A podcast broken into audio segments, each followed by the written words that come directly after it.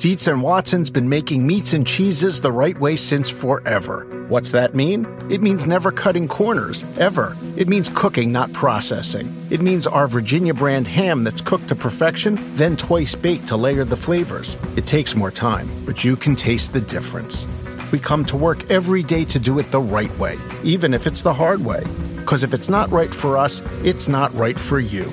Dietz and Watson, it's a family thing since 1939. This is the story of the one.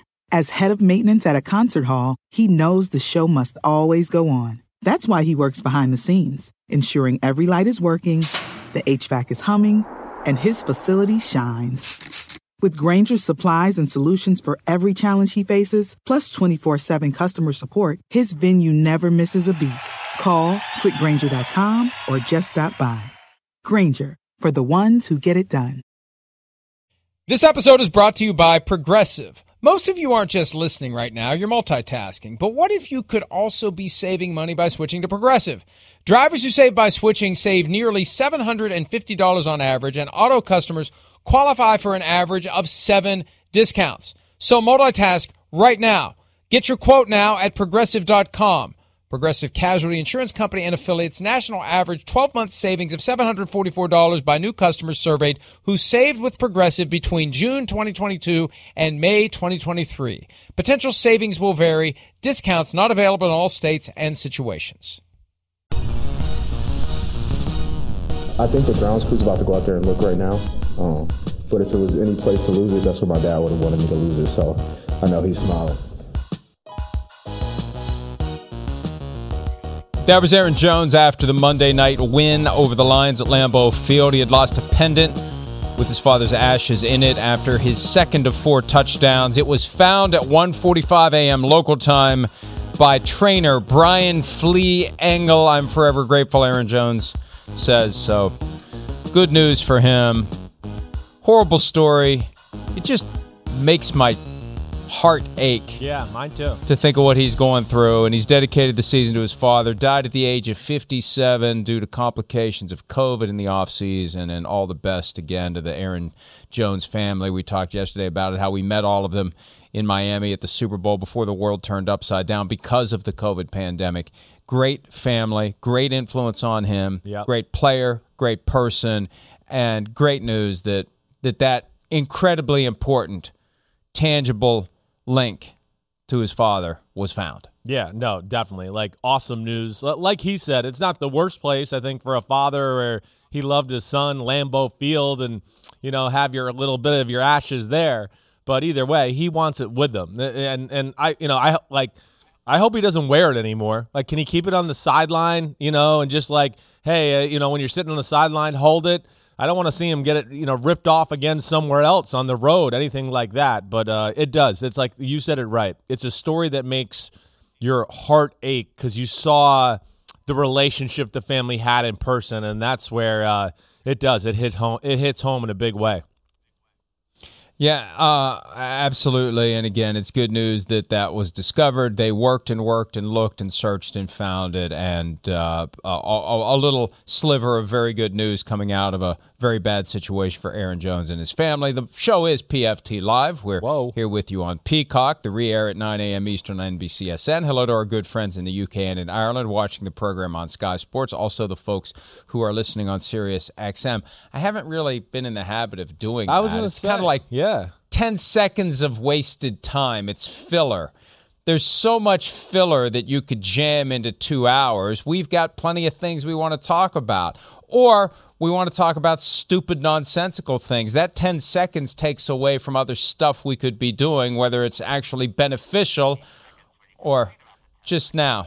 Just as Pete says, the 15 seconds where I complain about the 10 seconds it took to do the perfunctory hello, or the 5 seconds I took to complain about Pete, complaining about me, complaining about the 15, Yeah. Good morning. Yes, and we're morning. Off. I like when you do it because it usually strikes up like some memories or something that you had yesterday of an email you got from somebody in the UK. So I always enjoy it, you know, that, and it takes us down a wormhole. I mean, come on, we got enough time here to talk a lot of football. I like to hear a little bit of life and stories and your emails and people annoying you. That's always good. They don't annoy me, though. I enjoy it, although I'm not going to give out my email address again today because I don't want to spend the day answering emails. But I try to respond to everybody, even the haters. Let me say something about the haters, and this dovetails with a topic that's going to come up later in the program unless I forget. I welcome the criticism. I don't mind it because, Chris, I've told you this before. The people who get mad at us for the things that we say, the things that we believe, the way that we articulate them, they are manifesting the passion that draws them to the sport and in turn draws them to what we have to say. If they didn't care, they wouldn't be here. They wouldn't be listening. They wouldn't be reading. They wouldn't be paying attention to what we do, and we'd have to go get real jobs. So I welcome those of you who hate watch or hate read or hate follow or whatever the case may be. That hate, let the hate flow, as they once said in Star Wars, or somewhat close to that. But that's your passion, and because there are always good teams and bad teams, the fans of the bad teams are going to be pissed off all the time. This is a way for you to vent some of that. We were talking before the show how dropping F-bombs is a way to relieve stress. Oh, yeah. Please don't relieve any stress. Are we going to relieve stress right now? I'm ready to go. No. We have no stress because we get it. We understand it. So anyway, I try to answer all emails, even the ones that are hostile. Although the people who overdo it get put in the spam folder. If you're wondering why I haven't responded to you in a while, it's because you're in the spam folder. But hello, Vince. What's up, Vince? Vince, and I gave in the other day to Vince, our very aggressive Cowboys fan who has something to say every day, and it's getting more and more profane. I did respond to him the other day with an invitation to go away. Didn't work. Good. Tell me if you need me to add any more words to that. I got better words than go away. Okay. Hey, Vince, away. Okay. Here's the problem. And here we go. 6 minutes into the show, not talking about anything important. The problem is some of these folks are trying to bait us, Chris, into something that would be extremely hostile and profane that they could then use to try to get us canceled. Sure. So I'm not going down that rabbit hole, Vince, or anyone else that's trying to bait me. And a lot of times what I'll do, when someone sends me a really hostile email, I'll try to respond in kind of a funny way. And about 40% of the time, it flips them. They're happy after that. They think it's great that I responded in a way that was kind of self-aware and funny. So it's part of the challenge. It's part of how I spend my time over the course of the day. But I do not intend to spend my day responding to emails that you may send to Florio@profootballtalk.com. Oops. I did it. Oh, well. You did it. I don't mind it. Don't mind it at all. Yeah. Don't mind it at all. All right. Speaking of our friends in the UK, where there is a certain large clock that has inspired a certain song. Big Ben, Big Ben. Big Ben's got a busted arm or something close to where the arm is rooted into his trunk.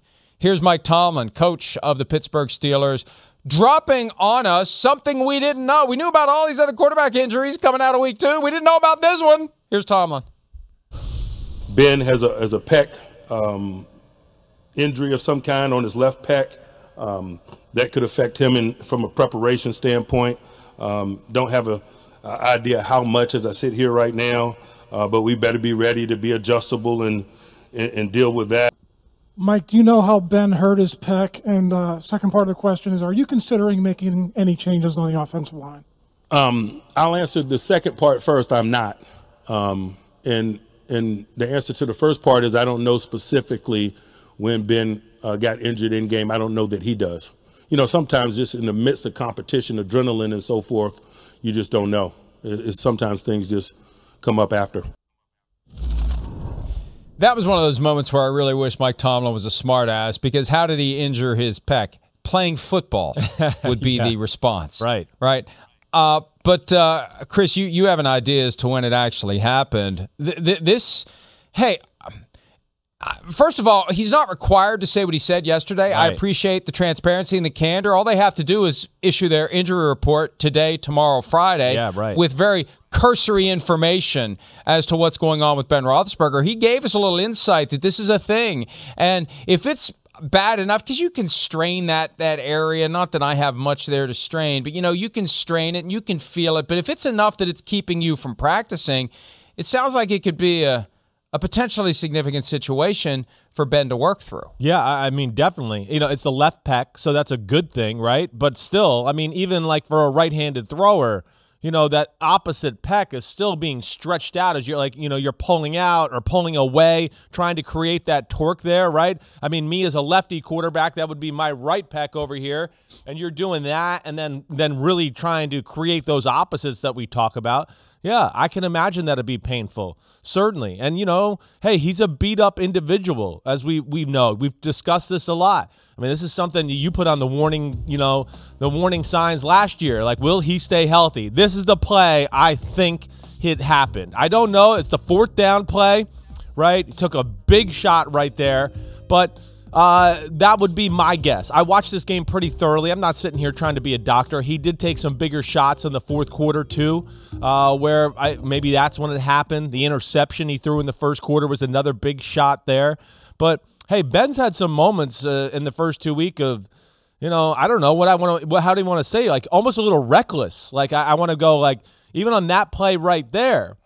I don't know if it's like gotten into his head that it was too dink and dunk last year, and now he's trying to prove a point that he can throw the ball down the football field. But, like, play that play one more time if we can in the back, Kristen and Pete, because look at the bottom of the screen here, first off. This is a big play early in the game, fourth down. Look at the middle of the three receivers, Mike, on the bottom here.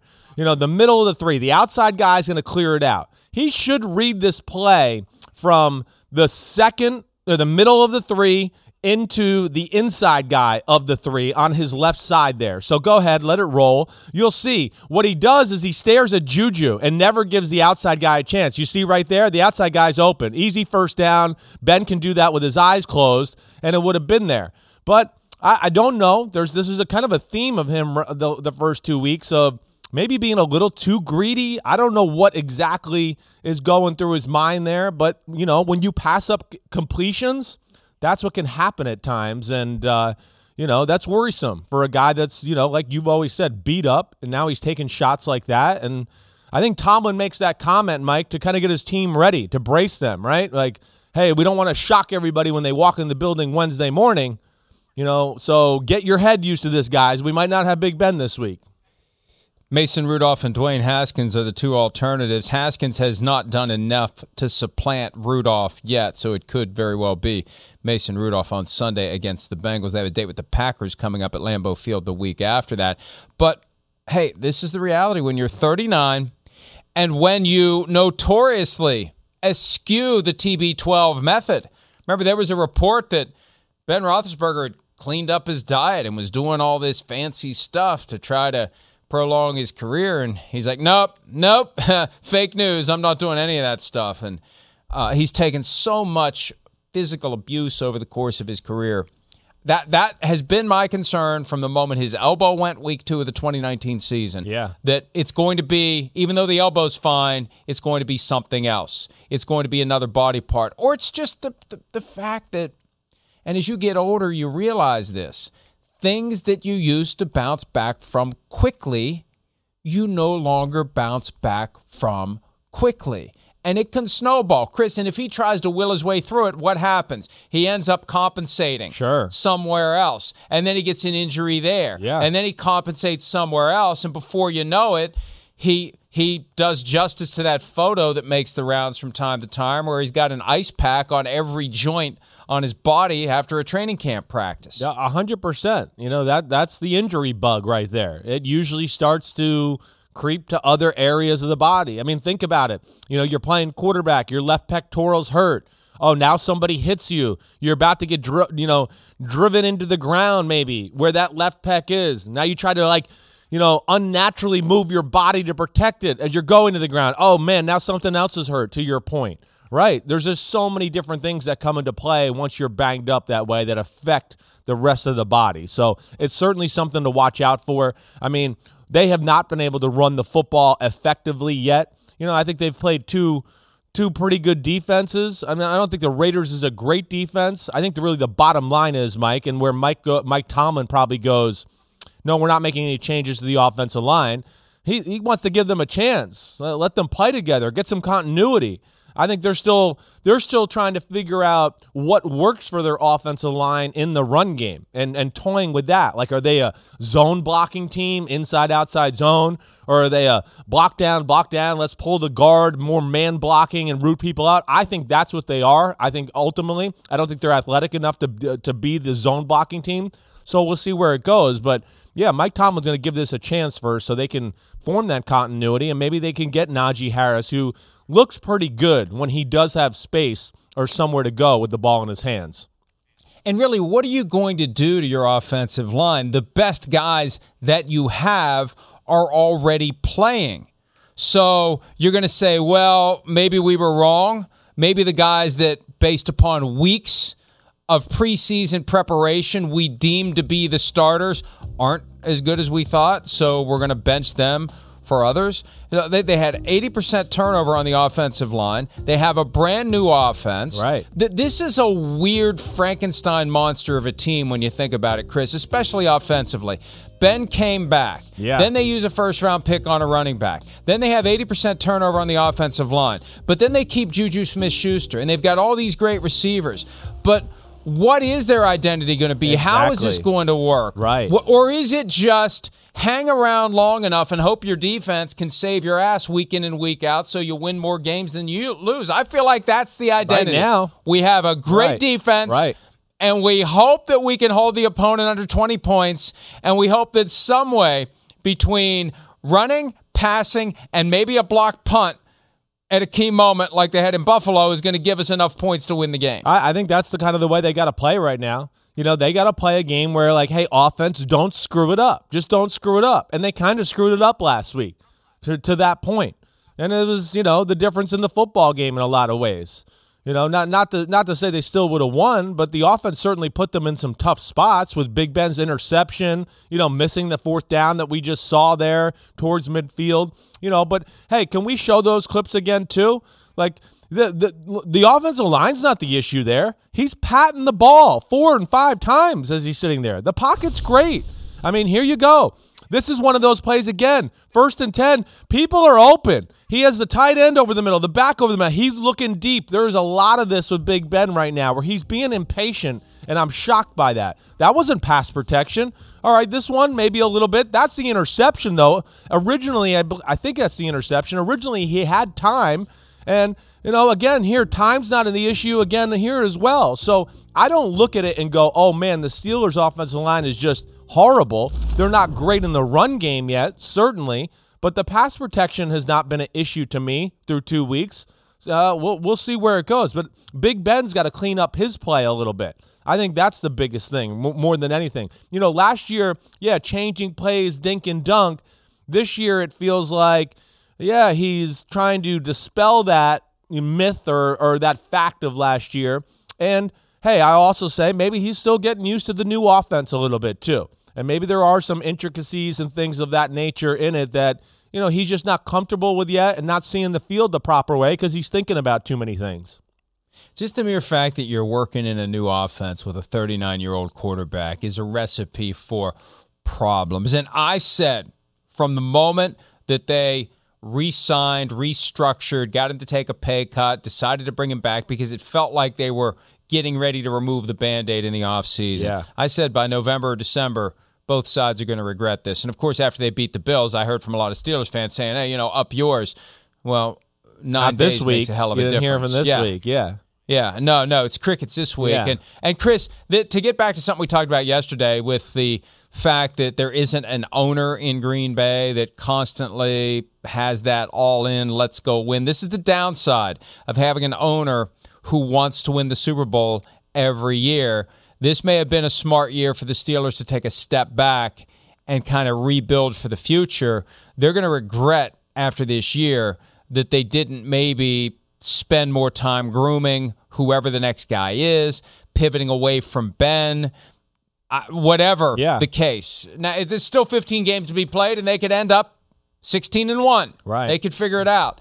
But I think they... Remember when all of a sudden they decided they were going to go with Ben one more year, we thought, or at least I thought, and I think you agreed with me, They had enough time after the loss to the Browns where they sat down and said, you know what, our problems are just this. We can fix that. We can be even better next year. We can compete for a Super Bowl. Let's go do it. And I think that when we look at it now, we say your problems run deeper than just a tweak here and a tweak there. And maybe they can fix it on the fly. Yeah. But now they're in that mix where they got to, you're changing the tire on a moving car. Right. They do. Yeah, you're right. They're not going to be able to, they're going to have to play a certain style now and hopefully, or hope for that the offense can kind of find its groove and what works for them as a football team and Big Ben. That's what they're in the process of doing at this moment. But, yeah, it's not going to be easy. It's not. But, yeah, here's the interception. It was that play before. Man, that's just – that's a rookie play. I just can't believe Big Ben did that at that moment. That did lead to 3 points for the Las Vegas Raiders. But it's a little all over the place like I've talked about. And right now, the only time I see any positives of the Steelers is when it's man-to-man, and this was even a man-to-man play here where he just goes, okay, now I can just – if I see a crack or I can fit the ball in there, I still can throw the ball pretty well. I'll take a shot there. But like seeing the field, reading defenses is not exactly a strength for him right now at this point. And, Mike, I mean, you're right with the other part of it. I mean, I think they got caught in the mix of like, wait, our defense is a Super Bowl defense and our offense, we have some pretty damn good receivers. Do we really want to rip the Band-Aid off with the new quarterback and try to figure all of that out? And that, I think, ultimately led to what you're talking about, the decision of bringing him back. It's a tough one. It really is. And the owner thing, I think, plays a part in it, too. Hey, we saw the Mara family, the Rooneys, the Maras, be maybe a little too loyal to a quarterback towards the end of the career. The Maras couldn't rip the Band-Aid off the Eli Manning thing. And here you got, Ben Roethlisberger. So I think it's a very fair point for you as far as that ownership thing and talking about that as we did yesterday too. Yeah, they are, I think, hopeful that, well, everyone's hopeful at this point that it's all going to work out. I have my doubts. I had my doubts. My doubts were quieted a bit after they beat the Bills week 1, but the doubts are back in full force, and we'll see what they do going forward. And there is that magic to before the season starts and everybody's healthy for the most part and everything looks good on paper and then you go out and do it. In Denver, one of their key pieces, not healthy again, Bradley Chubb, a top 5 pick a few years back and one of the best pass rushers in the NFL when healthy, has a hard time staying healthy. He's having arthroscopic surgery to remove bone spur in his ankle. He was inactive week 1, played just 19 snaps in week 2. We can't get Bradley Chubb and Von Miller on the field at the same time. Man. Hey, the Broncos are 2-0. Yeah. Now, it's not like they've beaten the Bucs and the Chiefs in back-to-back weeks, but still, they're undefeated. But they're not getting the full benefit of their 100% top-flight defense. And, that's part of the reality when the games start. All that optimism that is fueled by, hey, look at the players we have. Hey, look at the... Yeah, no one's taking into account the reality that some of those players just aren't going to be available, and you're going to have to hope that their backups can come in and get it done. And as the Broncos try to get to 3-0, they got the Jets coming to town, so 3-0 may be easily within reach. Right. They're not going to have Bradley Chubb, and we'll see when he gets back, and we'll see if he can hang around for a while once he does. Yeah, that's the point. Again, they got a really good defense. We know that. Fangio's really good, but yeah, get it done now. I mean, okay, he's not the same. I watched him closely.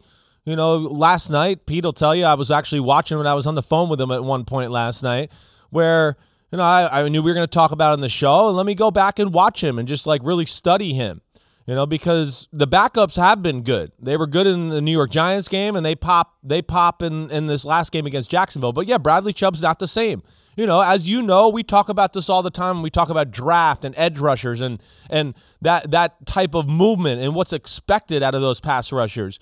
Yeah, they got to put a ton of force on their feet. I mean, they're running around the corner at 4'5" and 275 pounds like Bradley Chubb, and he's got a 330-pound man pushing on him, and his ability to be able to push off those feet and create power and push the O-line back or win with speed is crucial to the position, and you could see that he can't do that. So, yeah, do it now. Take your medicine, and hopefully – You're Denver, you're in the playoff race, that last half of the year, and then he can come back and really help your football team. But they shouldn't drop off much on defense. The kid Malik Reed, right? He's good player.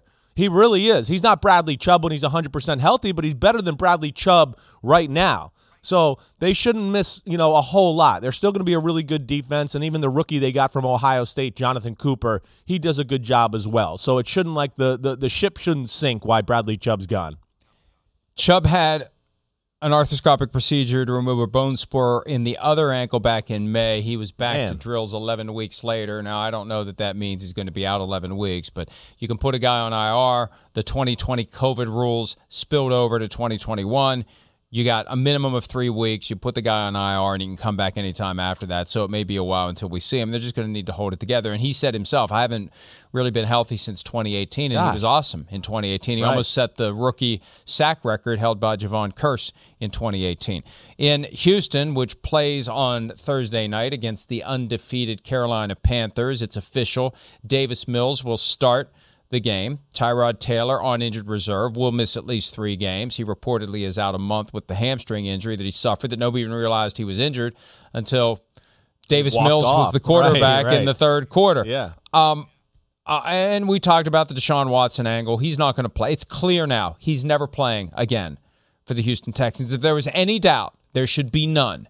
He will never play. They'd be more likely to bring in Colin Kaepernick to play for them at this point than Deshaun Watson, depending upon how many other injuries they have. It's Davis Mills until Taylor comes back. If he goes down, it's Jeff Driscoll, and I'm sure they'll backfill with someone else that they would get ready to go. But we're not going to see Deshaun. We're going to see Davis Mills. He got thrust into action without the benefit of any practice reps as a first-teamer. And the problem is it's a short week, so I don't know how much effort and time is available to get him ready for Thursday night, but at least he gets some reps with the first team to get himself prepared to face a pretty damn good defense, Chris. No doubt. I mean, it's a real good defense. And, the reps matter. It doesn't matter. Even a short week, it's going to be great that he gets all the walkthrough reps, and he'll, probably even yesterday, he probably got to throw a few live routes to the receivers just to get some timing and get the feel there. So that will go a long way to making him feel comfortable. But it is a really good defense in Carolina. It stinks. I mean, the first thing I thought of, Mike, was just like, oh, man, the hamstring injury must be pretty legit. Like, it's not just like it's a tweak. Maybe he could have been back in a week or two. I mean, obviously, I know they put him on IR, but, a quarterback being off the field for 4 weeks because of that injury, I mean, that tells you something, that it's pretty severe there. And it just stinks because Houston, as we've talked about a lot, like, they've been better than we expected. They don't have, like, a ton of talent and playmakers on their offense to where you just think, like, oh, they can overcome this and put another quarterback in and they'll still execute and do that. They needed Tyrod Taylor's 6-7 plays a game to help them out and make their offense, just a notch better. And that's where I don't know if Davis Mills is going to be able to deliver. This is a tough spot for him, like you said, short week, really good defense that's got everything in Carolina. And I do have to give the Texans some credit. Amid all of the dysfunction that has gone on, Nick Caserio did a nice job of acquiring veteran talent, and David Culley has done a nice job of getting them together, and they've been better than we thought they were going to be. But this is a real test with a great Panthers defense coming to town and an unproven guy. He was the third quarterback drafted behind Kyle Trask and Kellen Mond, 67th overall pick in the 2021 process, and we'll find out what happens with Davis Mills on Thursday night in primetime. We can focus on that game and really get a better idea of what the Texans have on both sides of the ball. We've gotten a decent idea of what the Patriots have in Mac Jones, and, oh, by the way, in 11 days, he's got a fairly big game against Tom Brady as he starts the fourth game of his career in New England. Here's Josh McDaniels, the Patriots offensive coordinator from yesterday, talking about the trust that they currently have in a guy who has 2 NFL games under his belt. Do you trust him fully to, if that throw is there, to take it and be as aggressive as he wants? Yep, I trust him completely. For me, there's not a whole lot that we're holding back for him. I think this was a very aggressive front that we saw in New York, certainly. They did a good job of trying to get up the field and get into the middle of the pocket some, which certainly we can improve in that area as well. You want to be able to test those areas of the field as you move forward. But I also want him to make smart decisions. I want him to protect the football, and I want him to be aggressive when it's time to be aggressive. Yeah, he wouldn't be on the field if they didn't trust him. Right. He wouldn't be the quarterback of the team, especially New England, if they didn't trust him. Right. They'd have kept Cam Newton if they didn't trust him. Yeah. The fact that he's the guy out there on the field, and I'm not criticizing the question because, look, you got to come up with questions, and I've asked plenty of dumb questions in my life. I've asked plenty of dumb questions this week, but it's kind of a dumb question. Yes, they trust him or he wouldn't be out there, Chris. Yeah, no doubt. I mean, you know, we discuss this a lot, right? I mean, they don't just throw a rookie out there. I mean, they've obviously trusted, you know, and more than probably a quarterback in another team in a similar situation. I mean, you got to earn even a little bit more trust in New England, you know, because they do. They have a coaching staff and a team where they go, wait, we don't need the quarterback to reinvent the wheel every week. You know, we don't need Josh Allen or Patrick Mahomes. Our game plan will be good enough, and if you can just execute it, we're going to win the game. That's how those coaches think up there in New England. And they are right. They're the masters of game plan. We know that. Yeah, I mean, again, I know like some people are underwhelmed by the game last week. So what? New England's about winning the game. New England, they'll do certain things during the game to go, wait, we were going to do this, but now we're up. So, you know, I don't even want to take the chance of doing that anymore because that could get them back in the football game. The hell with it. We'll play conservative and just ensure the win. They're the ultimate team like that. And, you know, yes, Mac Jones, I don't think they are holding a whole lot back. But the difference, you know, maybe between him and a Brady in that offense is, yeah, he's not going to know every nuance. He's not going to have the greatest feel for the defense as compared to a Brady or have all the experience to go like, oh, wait, I can fit that in there. Or, man, I've run this play before against this coverage, and this guy, he tends to pop open. Yeah, he's not at that part yet, and he will be. Right now he's playing it smart, and the Patriots are playing it smart. And I think you're going to see a lot of games like we saw last week where you just go, but they kind of dominate the game and they win the game, and we're not going to go, oh, it's sexy and wow and all the, you know, splash and big plays. That's not going to be them this year. It's the idea that showdown is coming so early in the season. It's easy to forget because we're still caught up in the euphoria of football being back. It is going to whip around here soon, and both teams in that Week 4 showdown between the Bucs and the Patriots have pretty significant games this weekend that they can't afford to lose sight of. The Saints are coming to New England, and Brady and the Buccaneers go to Los Angeles to take on the Rams. Yikes. So right. Both teams need to stay laser-focused on this game this week before they start turning to what's to come in Week 4, the return of Tommy, and he gets to take on a rookie, a guy who's not quite half his age, but pretty damn close to it. Right. Let's go ahead and take a break here, Chris, because I want to have time to talk about the critical mass that seems to be coalescing over the point of emphasis on the taunting penalties. I have some thoughts about how we got here. I have some thoughts about how we can get out of here. We'll discuss all of that next here on PFT Live.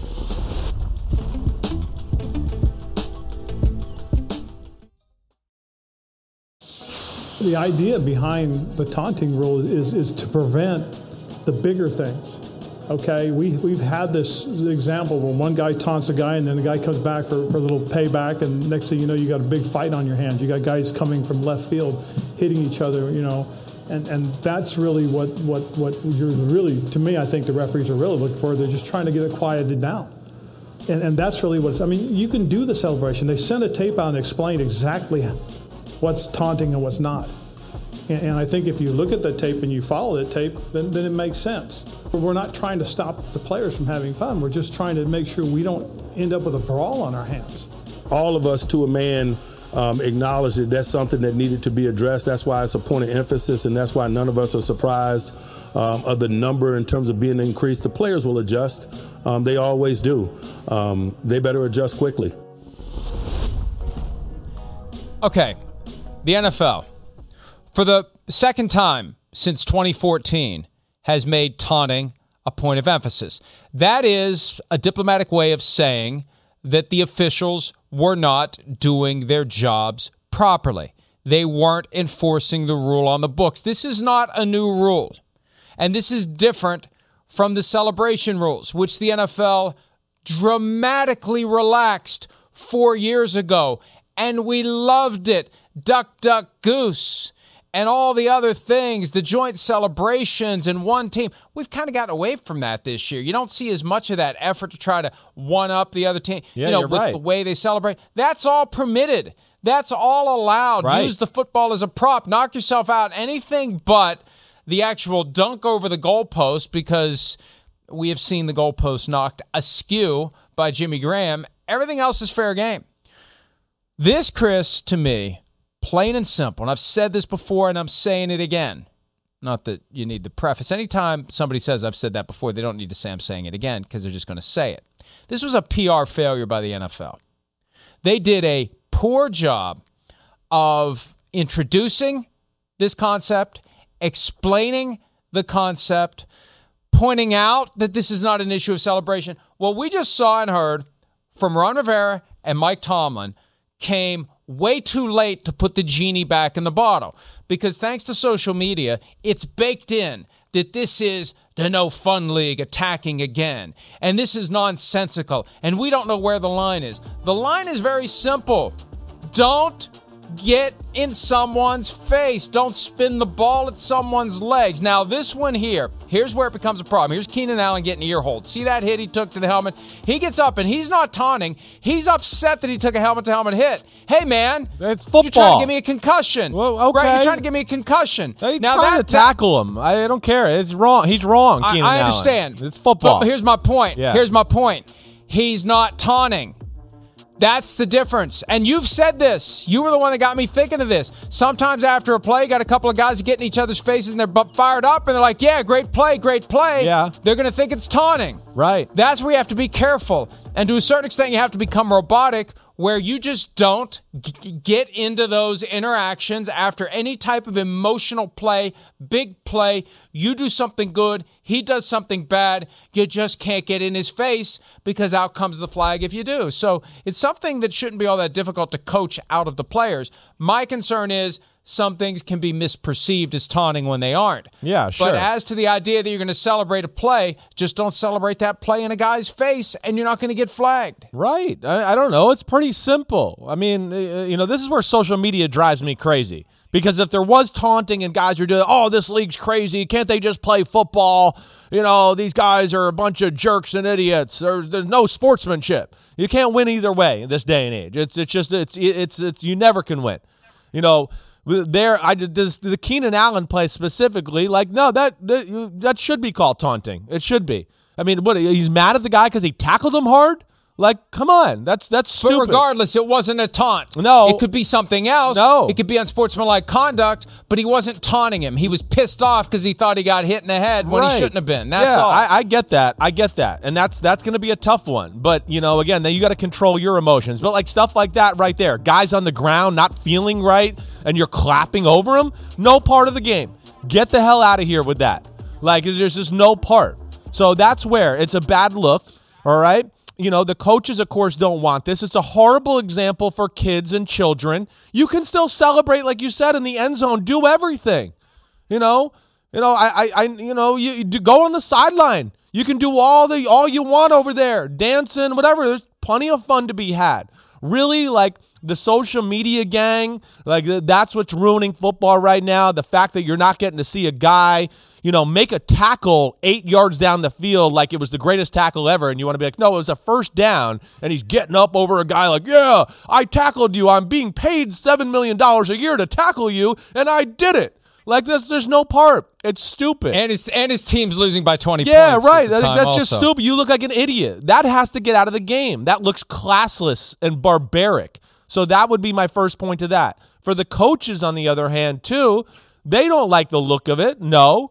They want their guys to stay focused. And when guys start to get into that mode, things get personal. And then It affects their game. Oh, I was supposed to stay here in coverage, but I see that guy over there. I want to get him back. He taunted me before, and now you leave your coverage, and the personal emotions end up affecting the team. That's where the people wanted it out of the game. And the last point, or not the last point, but just the last thing I want to say here to button it up. Mike, like, who are the people that brought this, you know, to say, like, there's no part in the game, right? There's 8 coaches in the subcommittee, right, that recommended the move? I mean, yes. A part of these names, Brian Flores, Sean McVay, Kyle Shanahan. These aren't like old heads that are, you know, I'm just naming them because they're the young group of this group here. They're like, you know, 40. They're not like old curmudgeon guys. They're telling you, these are cool guys who were going, it's stupid. There's no part of this in the game. So I'm glad to see it go, and social media just needs to shut the hell up and watch football. That's what I got to say about that. And this all flowed from the fact, I believe, that Tyreek Hill consistently threw the deuces at opponents as he was running to the end zone, didn't get flagged. It created that acrimony, and it carries over from one game to the next. Yeah. Because what happened in the Super Bowl, because Tyreek Hill had thrown the deuces at Antoine Winfield Jr. in the regular season game between the Chiefs and the Bucs, and then once it was turn out the lights, the party's over in Super Bowl 55, that's when Winfield got down in Tyreek Hill's face with the prolonged and extended, you know, he was doing this, but you know he was really doing, I can't do it, but you know he was showing him one finger, not two, when he had the two fingers in his face. That's what I think was the catalyst for the latest point of emphasis, which is just a reminder, hey, officials, this is part of your job to throw this flag, and you're failing. So it's, again, it's not even a new rule. It's a rule that's on the books that gets enforced inconsistently and haphazardly. We are simply saying we want the rule to be applied fairly, and we want it to be applied correctly. It all comes back, and the NFL, I think, got blindsided by this. They didn't anticipate the reaction, and they need to learn from it when it comes to future rule changes or points of emphasis or whatever. Hey, how are people going to react to this? Do we need to put Mike Tomlin out there, Ron Rivera out there, Mike Vrabel out there, Kyle Shanahan out there? Do we need to do something to get people to buy in so they understand what it is and, more importantly, what it isn't? Right. I you're right. They could have messaged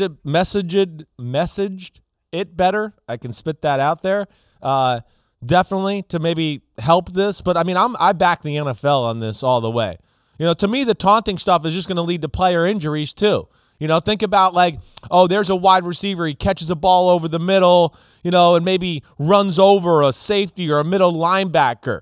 All right, and now that linebacker or safety, they're headhunting that guy the next time he comes over the middle. Oh, bam, knocked out, and there you got to play like now Antonio Brown, who's laid out in a playoff game. That's what the NFL doesn't want either. They don't want, like, you know, NFL players, me included when I was one, we are barbaric. We're stupid. We're a bunch of concrete meatheads.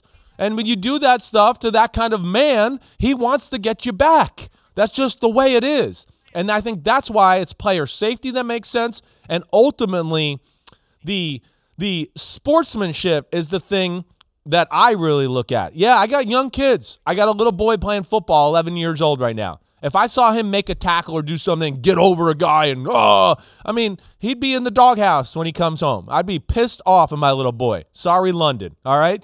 So that's where it's got to end, too. It's a horrible example that way, and I'm going to back the NFL. I do agree with you. They could have messaged this whole thing a little bit better and protected them, but either way, I think this is the right way, and they're doing the right thing. And it's not just the messaging before the point of emphasis was announced. Even during, Rich McKay, the chairman of the competition committee, the CEO of the Falcons, he said a few weeks back that this is something the players wanted. Well, that opened the door for J.C. Tretter, the NFLPA president, to say, we never asked for this. We don't want it. So now they got something else that they're pushing and pulling back and forth over. But, you know, it's not just the full-blown brawl that could happen if these things escalate during a game. It is just that one play. Yes. Where a guy is upset because this guy got in my face on national TV, and I'm going to get him when he least expects it, and nobody's looking, and I'm going to pop him one, and maybe he gets injured. I'm not intending to injure him, but I'm going to get him. Oops, I shouldn't have gone that far. Well, how do you contain it when it's a human reaction? That's the thing you have to ask yourself, exactly, folks. Right. You get in a spot like that, and somebody sticks it to you and pisses you off, and you have an opportunity to give it back to them later within the confines of an inherently violent game. Are you going to pass on that opportunity? No way. Or are you going to seize that opportunity? Yeah, and exactly right. That's where my mind goes with the whole thing. Yeah, I mean, you know, football players are the kind of people, like, you're swimming in the pool and, like, you know, the blow-up ball hits your head from your nephew, and they're like, I'm going to get him back in a minute. I'm going to get him back. I don't care that he's my nephew and he's 9 years old. I'm going to get him back. I mean, that's just how they think. I mean, that's the way it is. So, yeah, I think in all areas, it's the right thing for the football game. The game is crazy and violent enough as it is. We don't need guys, you know, demoralizing other guys. I don't need to see, like I said when this came out a month ago, I don't need to see some defender, you know, standing over a guy with his junk in his face just to be like, yeah, look, I'm totally emasculating you now. Not only did I knock you out, but my junk's in your face too, so eat it. Like, I don't care. I don't want to see it. Sorry. It's got to go. So sorry about that, NBC and everybody else involved, but I think I had to get that point out. Tom Brady is among those who do not like the renewed point of emphasis. Apparently, he had something to say on social media. This is him, the new taunting rule. Oh, agree. The new taunting rule is ruining the game. You know, we want our athletes to chime in and speak their mind, but we also reserve the right to criticize them when they do. How is it ruining the game? Like, that to me is somebody running his extreme reaction. Right. It's ruining the game. The game is now ruined. I know we all like to have things to complain about. I love to have some good things to complain about, and in this case, I'm complaining about the complaining because I do think it's too much, and I do think it's a reaction of a very superficial, misinformed, social media driven. Yeah, you know, this is the equivalent. We expect the old people to say, get off my lawn. This is the get off my lawn reaction to get off my lawn, to the perception of someone wanting you to get off their lawn. It's a knee-jerk reaction. It's irrational. It reflects a failure to understand what it's truly all about. And I think for every person who is chiming in with the retweets and the likes and the stick it to them, if you sat down and explained it to them the way that you and I are talking about it, they'd say, oh, ooh, you got a point. I think so, too. I think it's totally now I understand. Ruining the game? It's ruining it? Man. I mean, ruining it? The first 2 weeks of the NFL season were amazing. Nor did I miss guys standing over the other guy going, yeah, I tackled you. That's ruining the game? That's ridiculous. Like, it is. It's a social media fad right now. Like, find a new thing to go after on social media, please. It's stupid.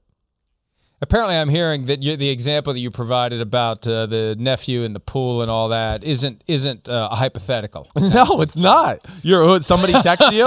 Yeah, then Matt Casey, he's seen it. He's seen it in action, right? He saw it in action. He came over for a family birthday party, and he saw, yeah, I don't care if you're 4 or 9, I'm going to get you back. You got me. That's just the way the NFL player thinks. That's one kind of feat of strength, the volleyball in the pool. Other feats of strength happening on the football field will be highlighted when this Wednesday edition of PFT Live continues right after this.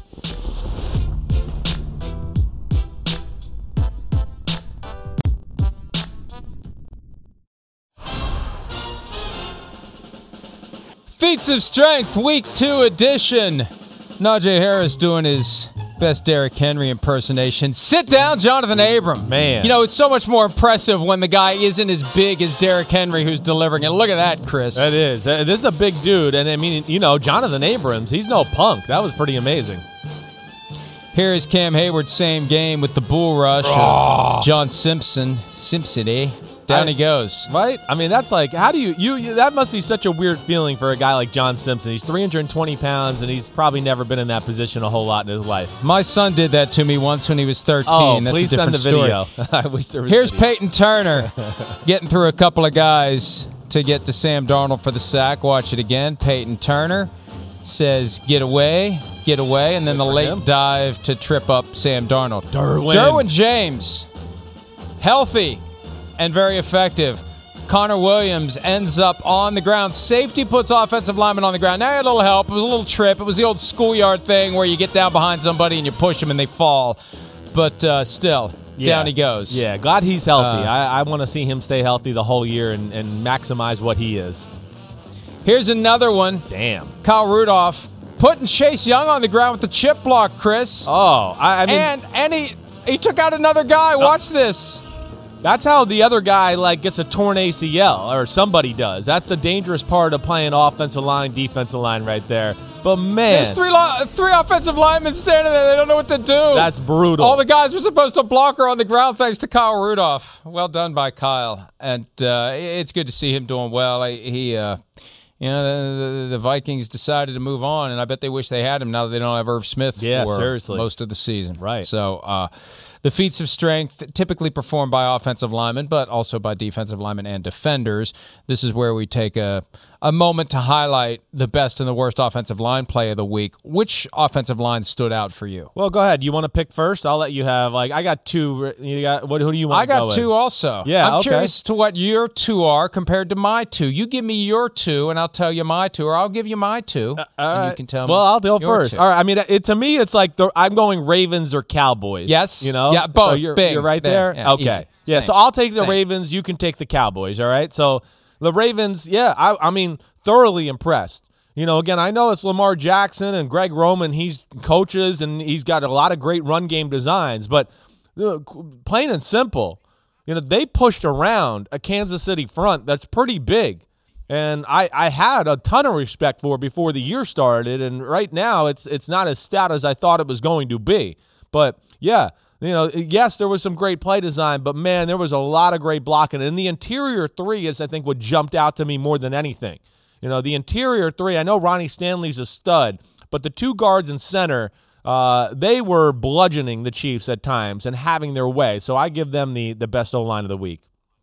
And the Cowboys, because Zach Martin was back and what a difference it made and how it brought balance to the offense. Sure. Instead of 58 passes, there were 27 thrown by Dak Prescott. There were 31 rushing attempts, and to have Zach Martin makes all the difference in the world. There were moments where it was clear that he, as Ezekiel Elliott said when Martin landed on the COVID reserve list before week one, most of our plays go right behind him. So having him back changed everything for the Cowboys' offensive line. All right, least impressive. I've got two. Let's play this game again. I'll go first this time. Dolphins, Colts. How about you? I got three, but there are two of them. I added the Falcons to the mix there too. But I'm with you on all three of those there. Go ahead. You go with your one first.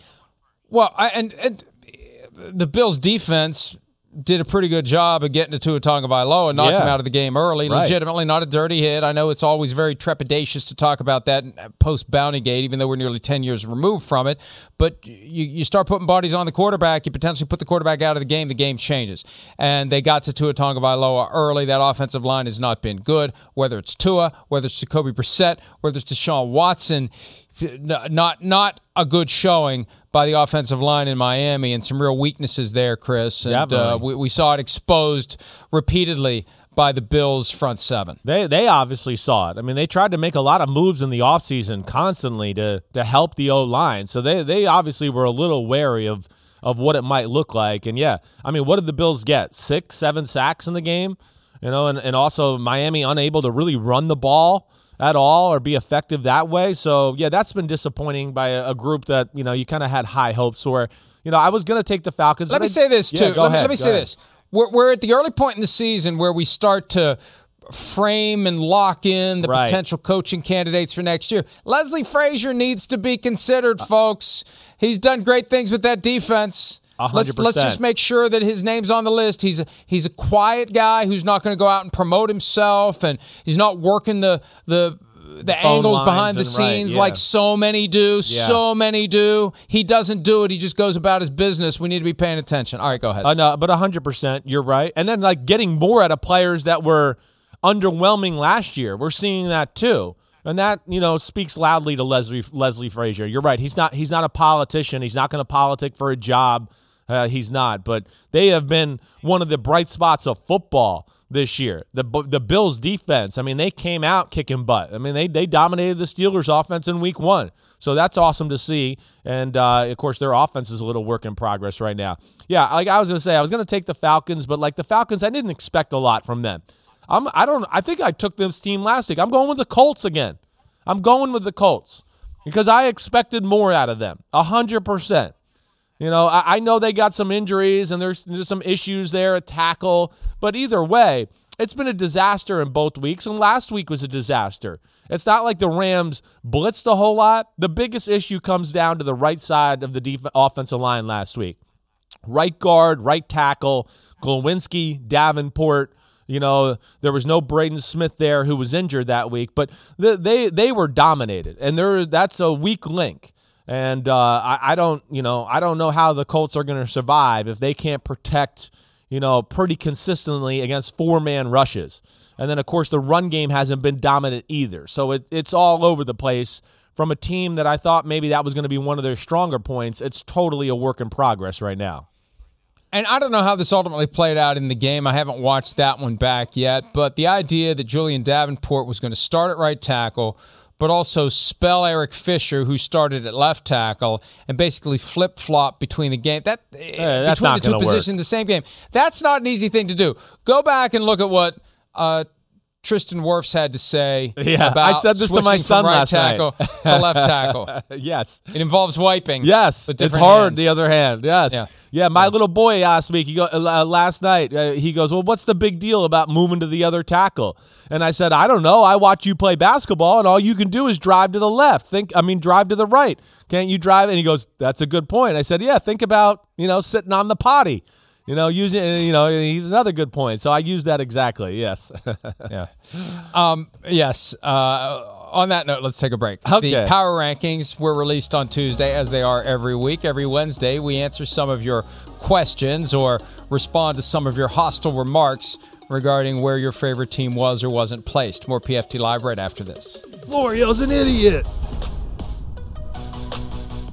Justin and so good. Thousands of summer deals at your Nordstrom Rack store. Save up to 60% on new arrivals from Vince, Rag & Bone, Adidas, Joe's, Marc Jacobs, and more. Great brands, great prices every day at Nordstrom Rack. But hurry for first dibs. Get your summer favorites up to 60% off at Nordstrom Rack today. Great brands, great prices. That's why you rack. The longest field goal ever attempted is 76 yards. The longest field goal ever missed? Also 76 yards. Why bring this up? Because knowing your limits matters, both when you're kicking a field goal and when you gamble. Betting more than you're comfortable with is like trying a 70-yard field goal. It probably won't go well. So set a limit when you gamble and stick to it. Want more helpful tips like this? Go to keepitfunohio.com for games, quizzes, and lots of ways to keep your gambling from getting out of hand.